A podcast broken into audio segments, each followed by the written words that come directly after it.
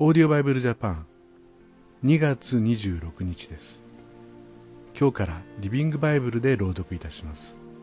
マルコの福音書8章10節から38節です。お聞きください。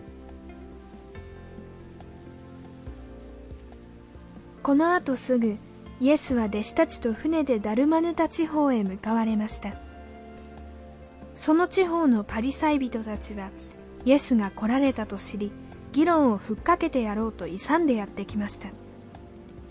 奇跡を見せたらどうだい？天に不思議な印が現れでもしたらあんたを信じようじゃないか。この言葉にイエスは思わずため息をおつきになりました。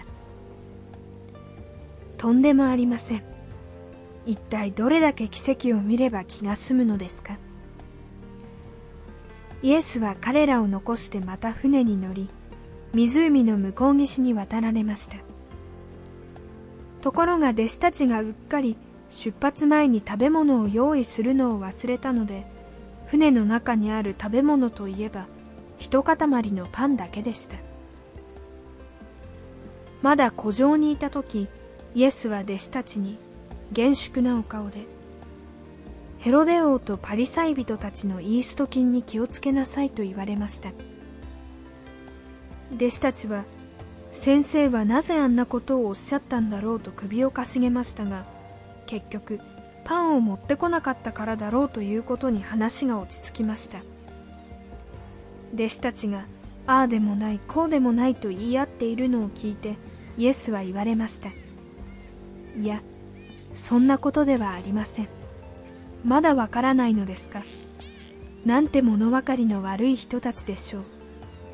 ちゃんと目も耳も揃っているのに見えも聞こえもしないのですか？何も覚えていないのですか？5つのパンを5000人に食べさせた時のこと。あの時パンくずは幾かごになりましたか？12かごです。じゃあ7つのパンで4000人に食べさせた時は7かごです。それなのにまだあなた方はパンがないのを私が苦にしていると思うのですか？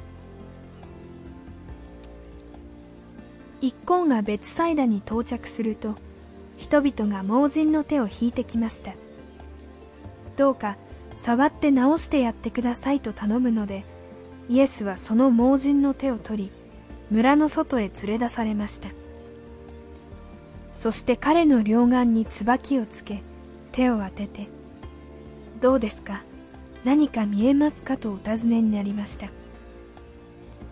男は辺りをキョロキョロ見回しながら「ははい。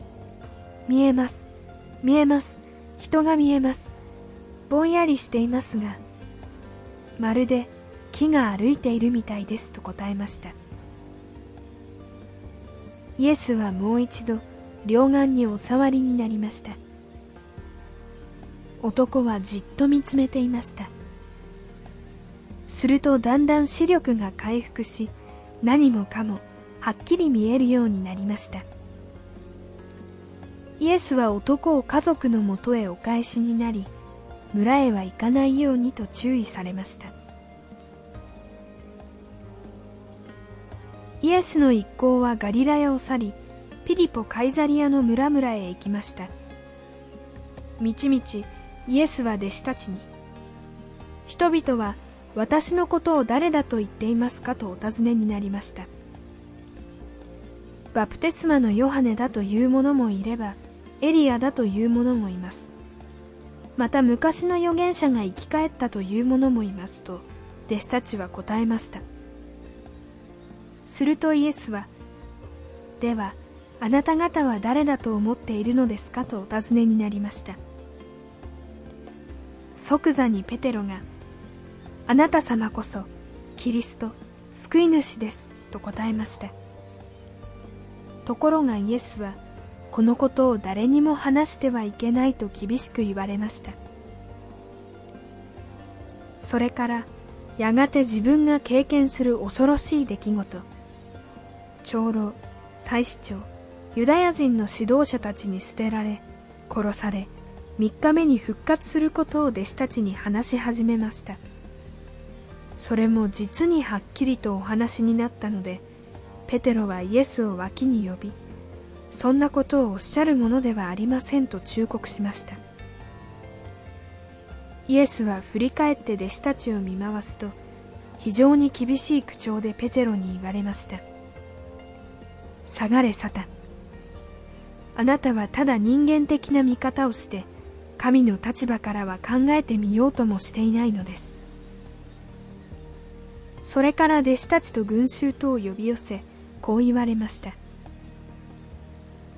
誰でも私についてきたければ自己中心の生活をやめ自分の十字架を背負ってついてきなさい。命を守ることにばかりアクセクしていたらかえってそれを失います。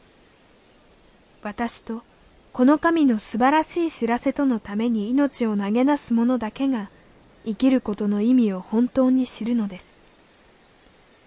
たとえ全世界を自分のものにしても命を失ったら何の得があるでしょう。